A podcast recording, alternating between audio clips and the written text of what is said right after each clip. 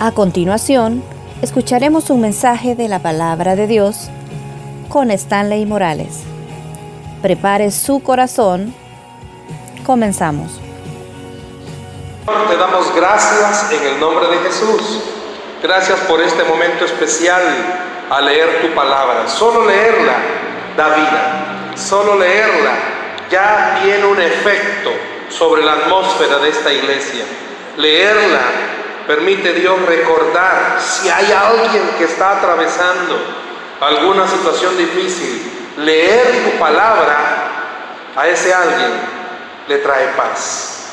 Yo te pido que en esta tarde, Dios, podamos con el corazón escuchar tu palabra, que venga a buen momento, que venga a buen tiempo y que no salgamos, Señor, como hemos entrado, sino que salgamos con esperanza, con ánimo, con gozo, con fe.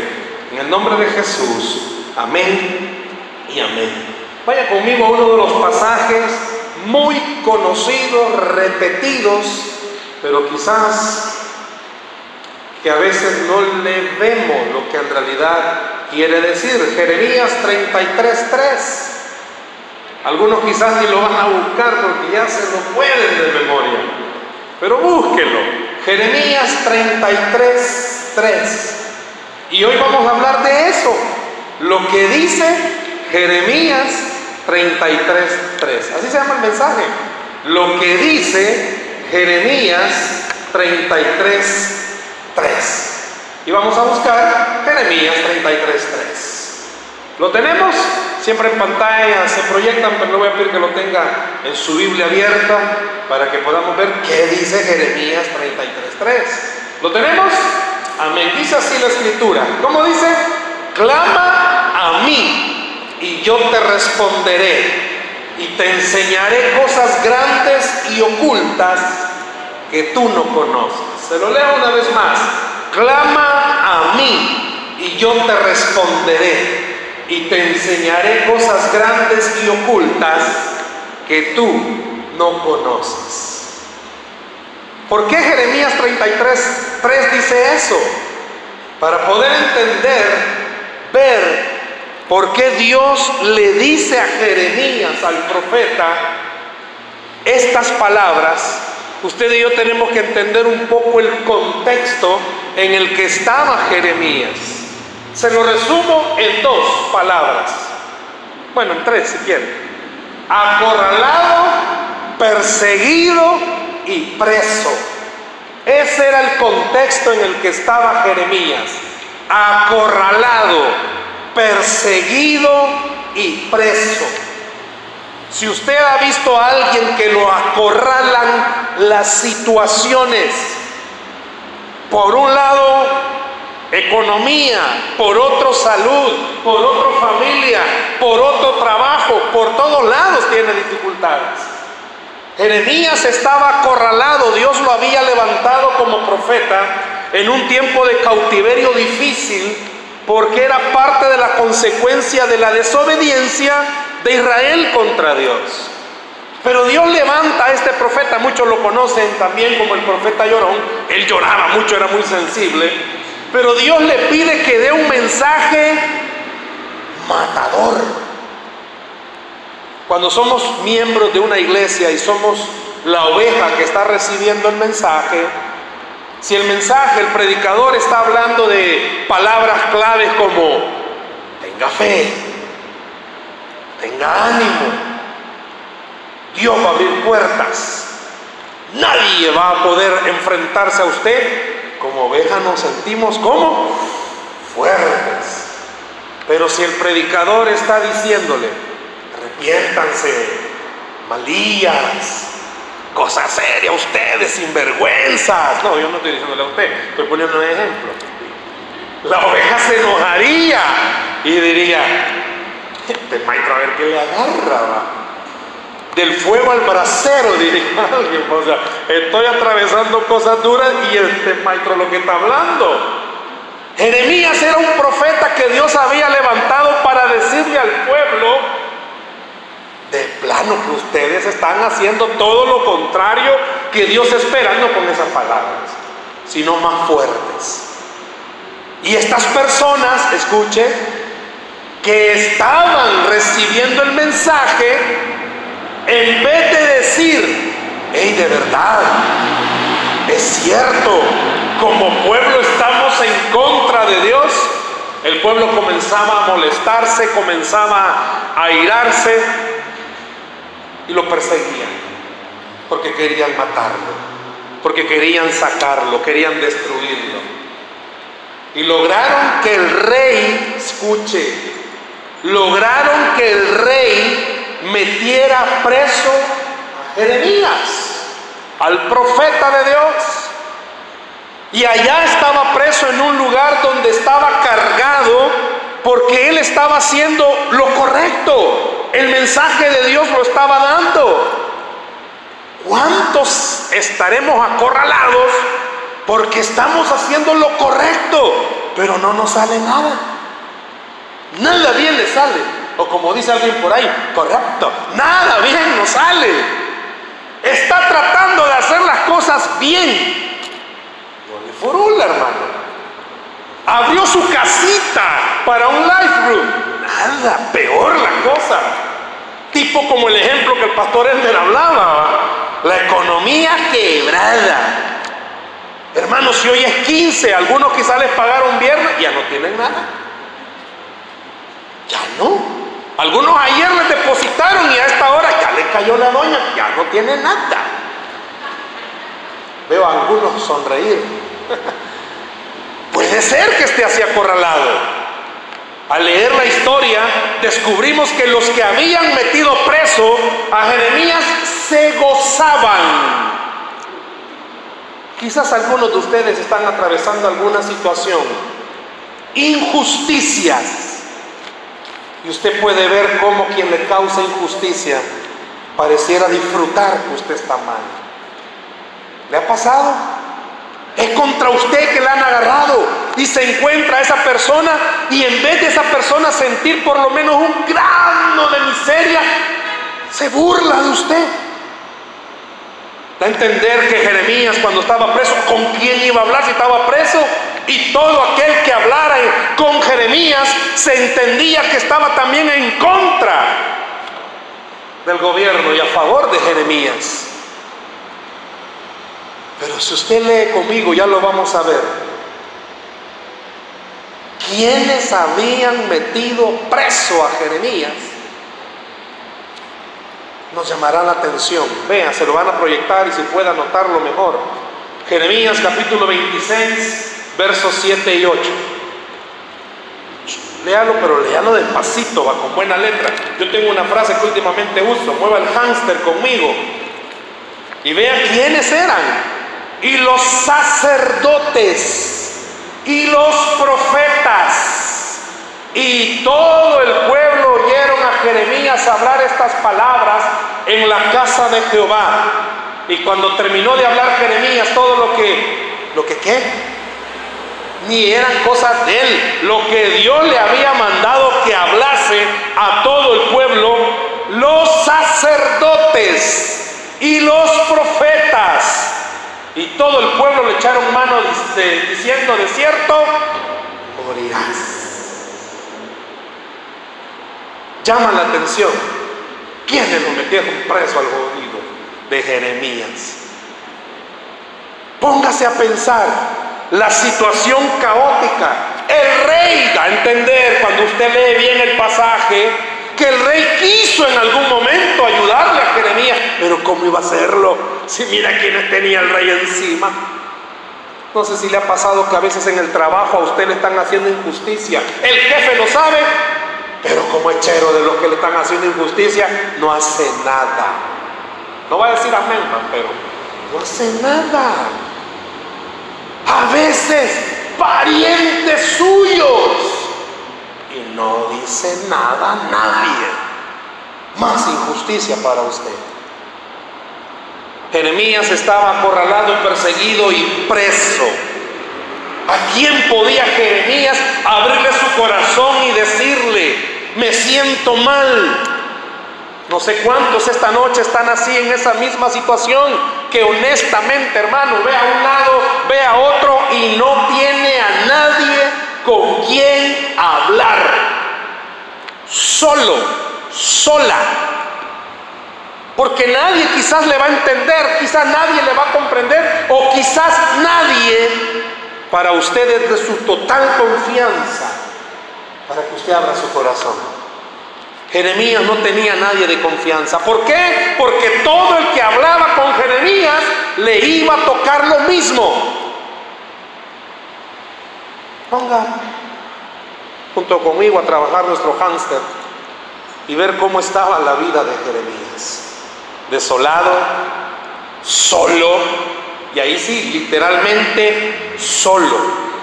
El gran profeta de Dios estaba en una situación que no podía aguantar. Estaba encerrado viviendo una situación que ya en su humanidad no soportaba. Puedo preguntarle en esta noche, ¿cuántos hay aquí que en su humanidad honestamente ya no aguanta lo que está viviendo? Ya no lo soporta. Ya intentó callarse, intentó orar, leer la Biblia, congregarse más, venir en la semana al estudio no ve para ningún lado que la puerta se esté abriendo. Al contrario, como dice un canto, no sé si alabanza, hasta con tres candados está la puerta. No, es alabanza. Pero ya ve que no se abre, no se puede. Jeremías estaba así. Jeremías estaba en una situación donde él estaba literalmente solo. Y ahí caemos al versículo que usted y yo acabamos de leer y por eso el mensaje se llama lo que dice Jeremías 33.3. ¿Por qué? Porque cuando nada, nada, nada se arreglaba, aparece la voz de Dios hablándole a Jeremías, dándole una promesa. Si usted puede ver ahí, por favor, ¿cuál es la promesa? ¿Cuál es la promesa? Movamos el gánster esta noche. ¿Cuál es la promesa? ¿Perdón? Dice, clama a mí y te voy a responder y te voy a enseñar cosas grandes y ocultas que tú no conoces.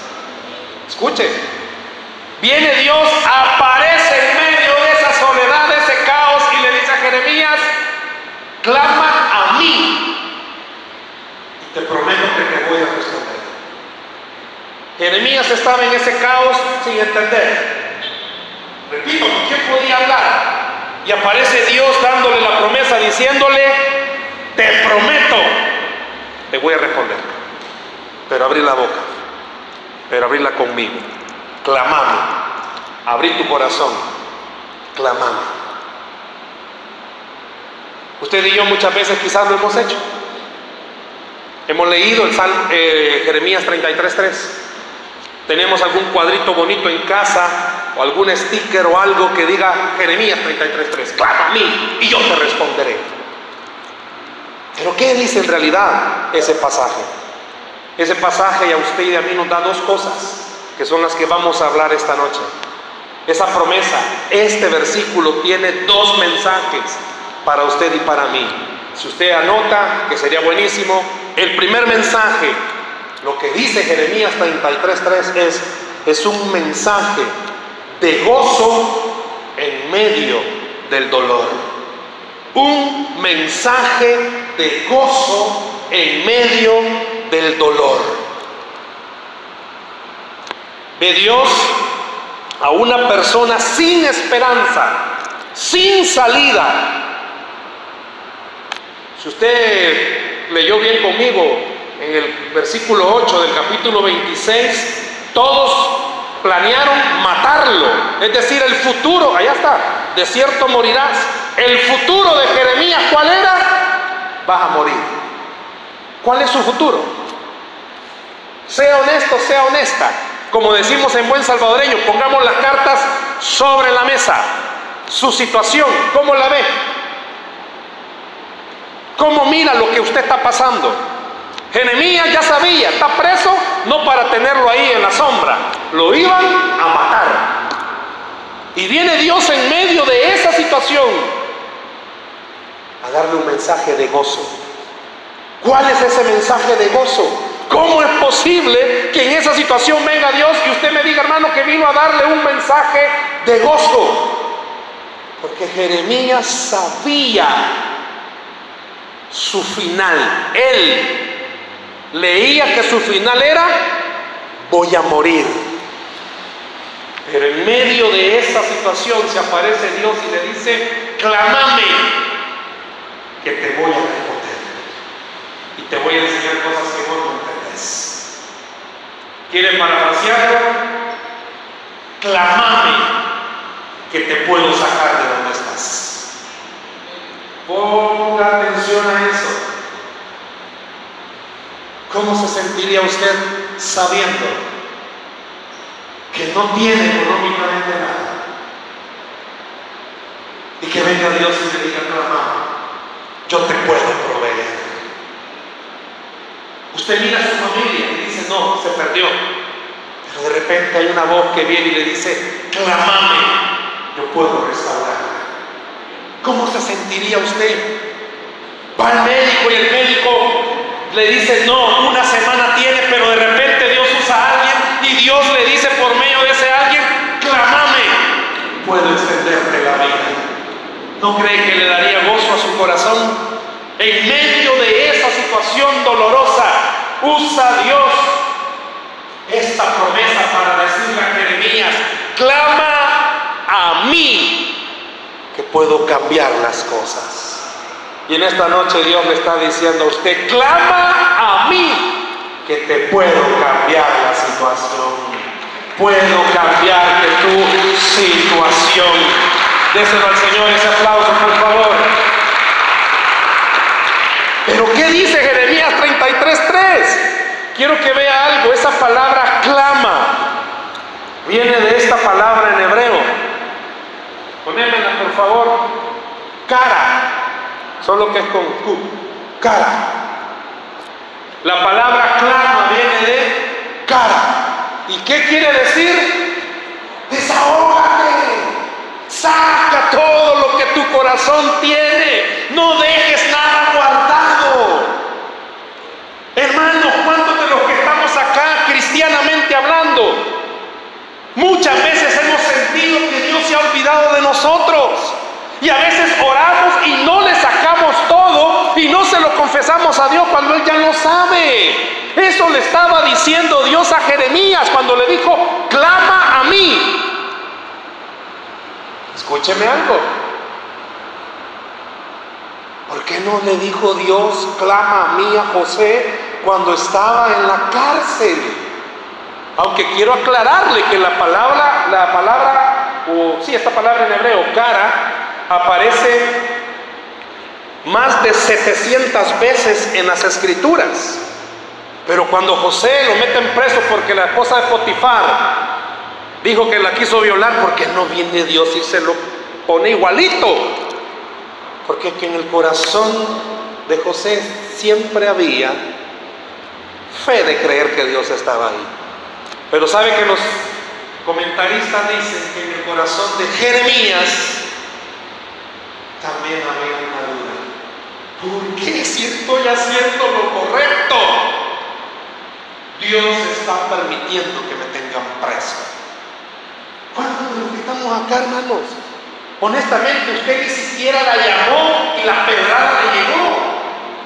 A veces usted ni llama a la situación y a usted le cayó. Si usted estaba bien, si de repente la esposa estaba bien y alguien le dijo, mire, vi a su marido por un lado. Los papás estaban bien y de repente lo llaman porque uno de sus hijos anda chueco. Si usted ni llamándola estaba y llegó. Y comienza nuestro corazón muchas veces a decirle al Señor, ¿y por qué a mí? O comienza a dudar. ¿Por qué? Porque usted llegó a un grupo, llegó una, a un live, vino aquí. Y la gente comenzó a decir, no, hermanita, ore, ore. Y usted oró. Se resintió. Porque decía, ¿por qué Dios no hace nada? y comienza a ver a quien le está haciendo daño que está bien y usted comienza a decir, ¿y esta desgraciada le va bien? Si es hija del diablo. comienza su corazón a guardar cosas. Comienza su mente a maquinar o pensar cosas. Por eso esa palabra clara a mí, Dios le estaba diciendo, desahogate papá, saca todo lo que está ahí. Escuche bien eso, saca todo lo que tenés adentro. Pero ¿con quién? Muchos de los que estamos acá, seamos honestos, nos desahogamos pero con otra gente. ¿Cuántos han ido a un grupo donde usted comienza a abrir su corazón y toda la gente del grupo comienzan a decir, sí, un desgraciado, su marido es maldito, sí, no, veneno, zámpele. Y de ese grupo sale más brava, sale más brava. Y en vez de salir diciendo voy a orar, no, ya sale con una mentalidad, ¿dónde venderán cianuro sin receta? ¿Cuántos han estado quizás en algún momento con alguien de confianza y le ha dicho otra cosa? Niño, usted está joven. Hay hombres sufridos también, hermanos. Gracias por el amén. Hay uno que está ahí que está sufriendo ahorita. El diablo es chuco. Hay esposos que tienen problemas y el diablo siempre permite que alguna diablita salga. Complejo es iguanaba, que usted no la ha visto, pero allá anda. Lo que pasa es que de noche se vuelve la descarnada, pero usted no lo ve. En su corazón comienza a pensar muchas cosas. Por eso Dios en el problemón, en la cárcel, le dijo a Jeremías, desahogate papá, saca todo lo que está ahí conmigo. ¿Con quién? Con Dios, conmigo, sacalo. Y hasta que saca todo, Jeremías 33.3, ponémelo porfa, dice, hasta que sacó todo, y yo te responderé. Hasta que sacó todo.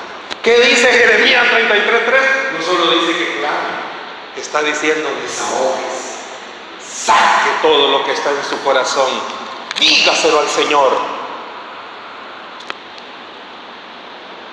Y quiero que entienda algo conmigo en esta noche. Jeremías estaba solo y es bueno cuando usted y yo muchas veces nos encontramos solos. ¿Por qué, hermano? Porque solo ahí logramos entender a mi situación, solo Jesucristo es la solución. A mi problema, solo Jesús es la respuesta.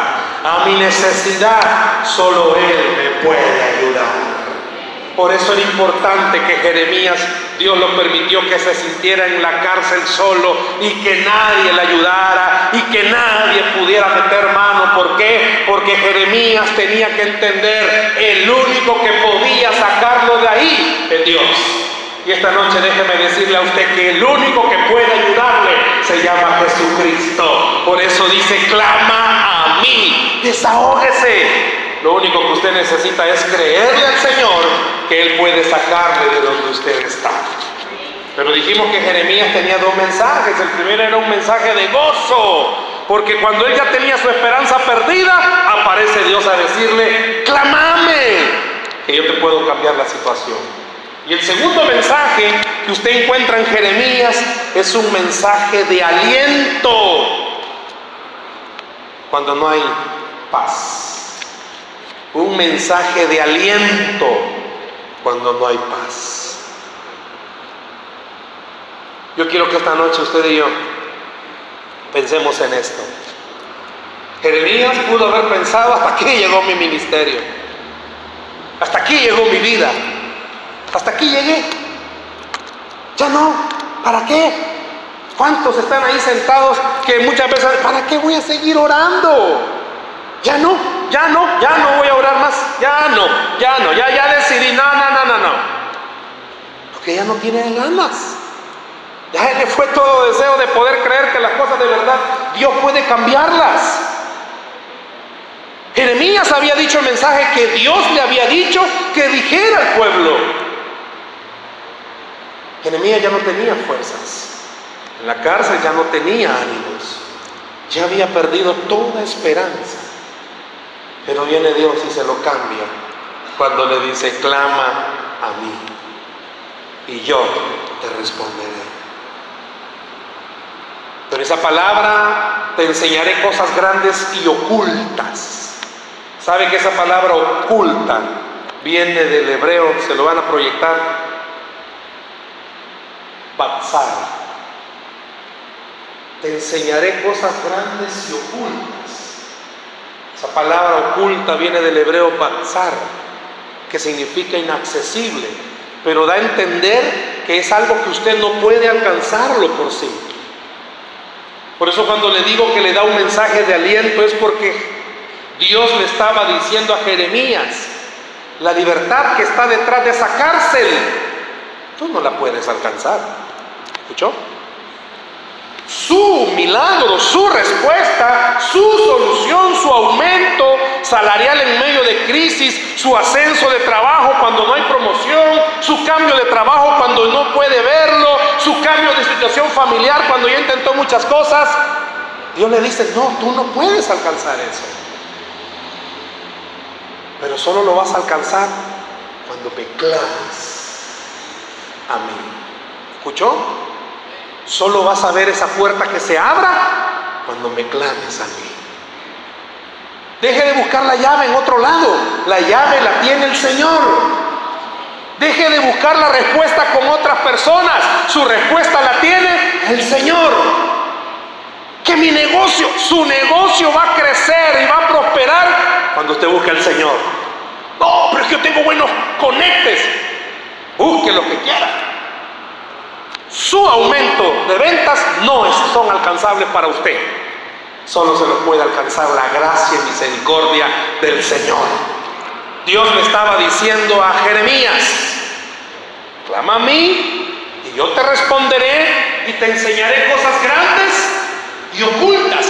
Alguien ha comenzado a pensar, wow, quizás los cristianos cuando clamamos vamos a ver si de verdad existen extraterrestres y vamos a ver que porque hay vida en otros planetas, porque son cosas grandes y ocultas. No, para ese momento, para Jeremías y para el pueblo, era imposible salir del cautiverio. Algunos estaban negociando, perdón, hablaban negociar con Egipto, otros hablaban con negociar con Babilonia, cuando ellos se habían dado cuenta y ellos entendían que los caldeos no los iban a permitir. Eso es parte de la historia. Pero las cosas grandes y ocultas que Dios le dijo a Jeremías eran, ¿sabes Jeremías? El pueblo quiere hacer alianzas para salir del cautiverio. Pero el único que puede darle libertad soy yo. Y yo, Jeremías, te voy a permitir ver al pueblo libre otra vez. Esta noche, además de alguien, Dios le está diciendo, si me clamas, yo te voy a permitir ver que las cosas pueden ser diferentes para tu vida. ¿Cuánto necesitan paz? Solo Dios puede hacer que usted pueda volver a ver paz en su casa, paz en su familia. Por eso cuando Él dice, clama a mí y yo te responderé. Yo quiero decirle algo en esta noche. Dios le dijo a Jeremías, tú eres el representante de todo el pueblo, clama a mí.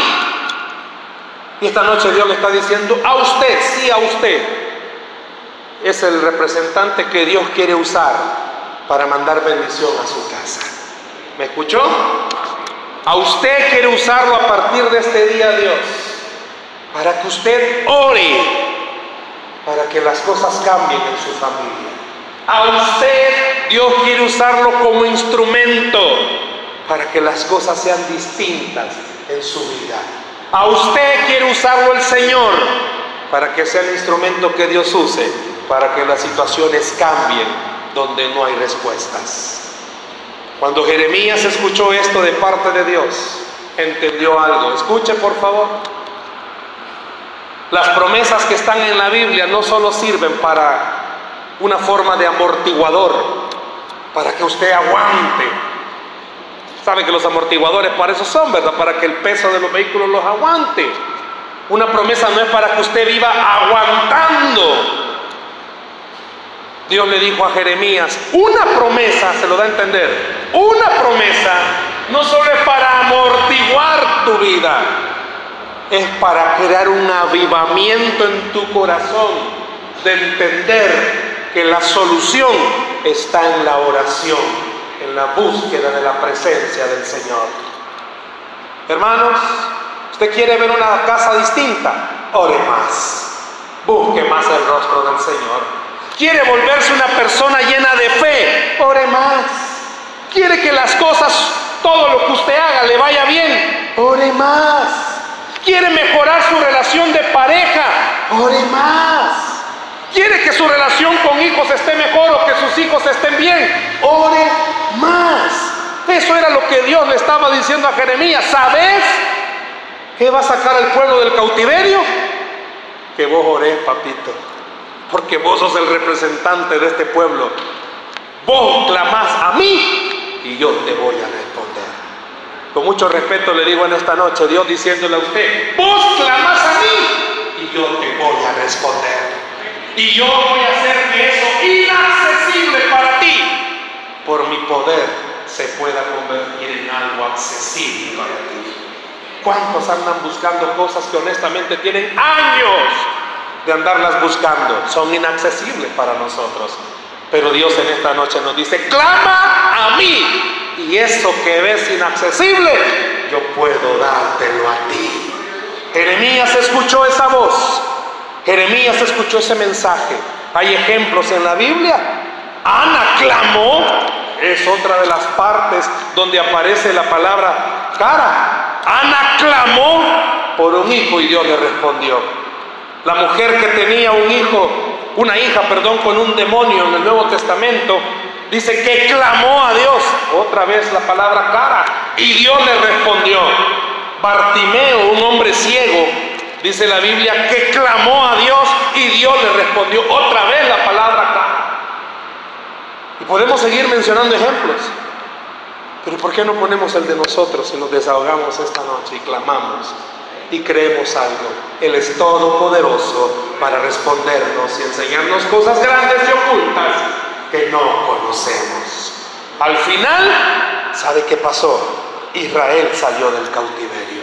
Y por fe, al final, los que clamemos, seremos bendecidos por el Señor. Dice la Biblia que al que cree, todo le es posible. Den un aplauso fuerte al Señor, por favor, en esta noche. Lo que dice Jeremías 33.3, sencillo, un mensaje de gozo en medio de esa situación dura y un mensaje de aliento en medio de esa desesperanza. Pero al final Dios le estaba enseñando a Jeremías algo. Soy yo el que hace las cosas. Yo no sé quién espera un milagro en esta noche, pero Dios le está diciendo, soy yo el que hará ese milagro. ¿Por qué no cierra sus ojos, por favor, ahí donde está?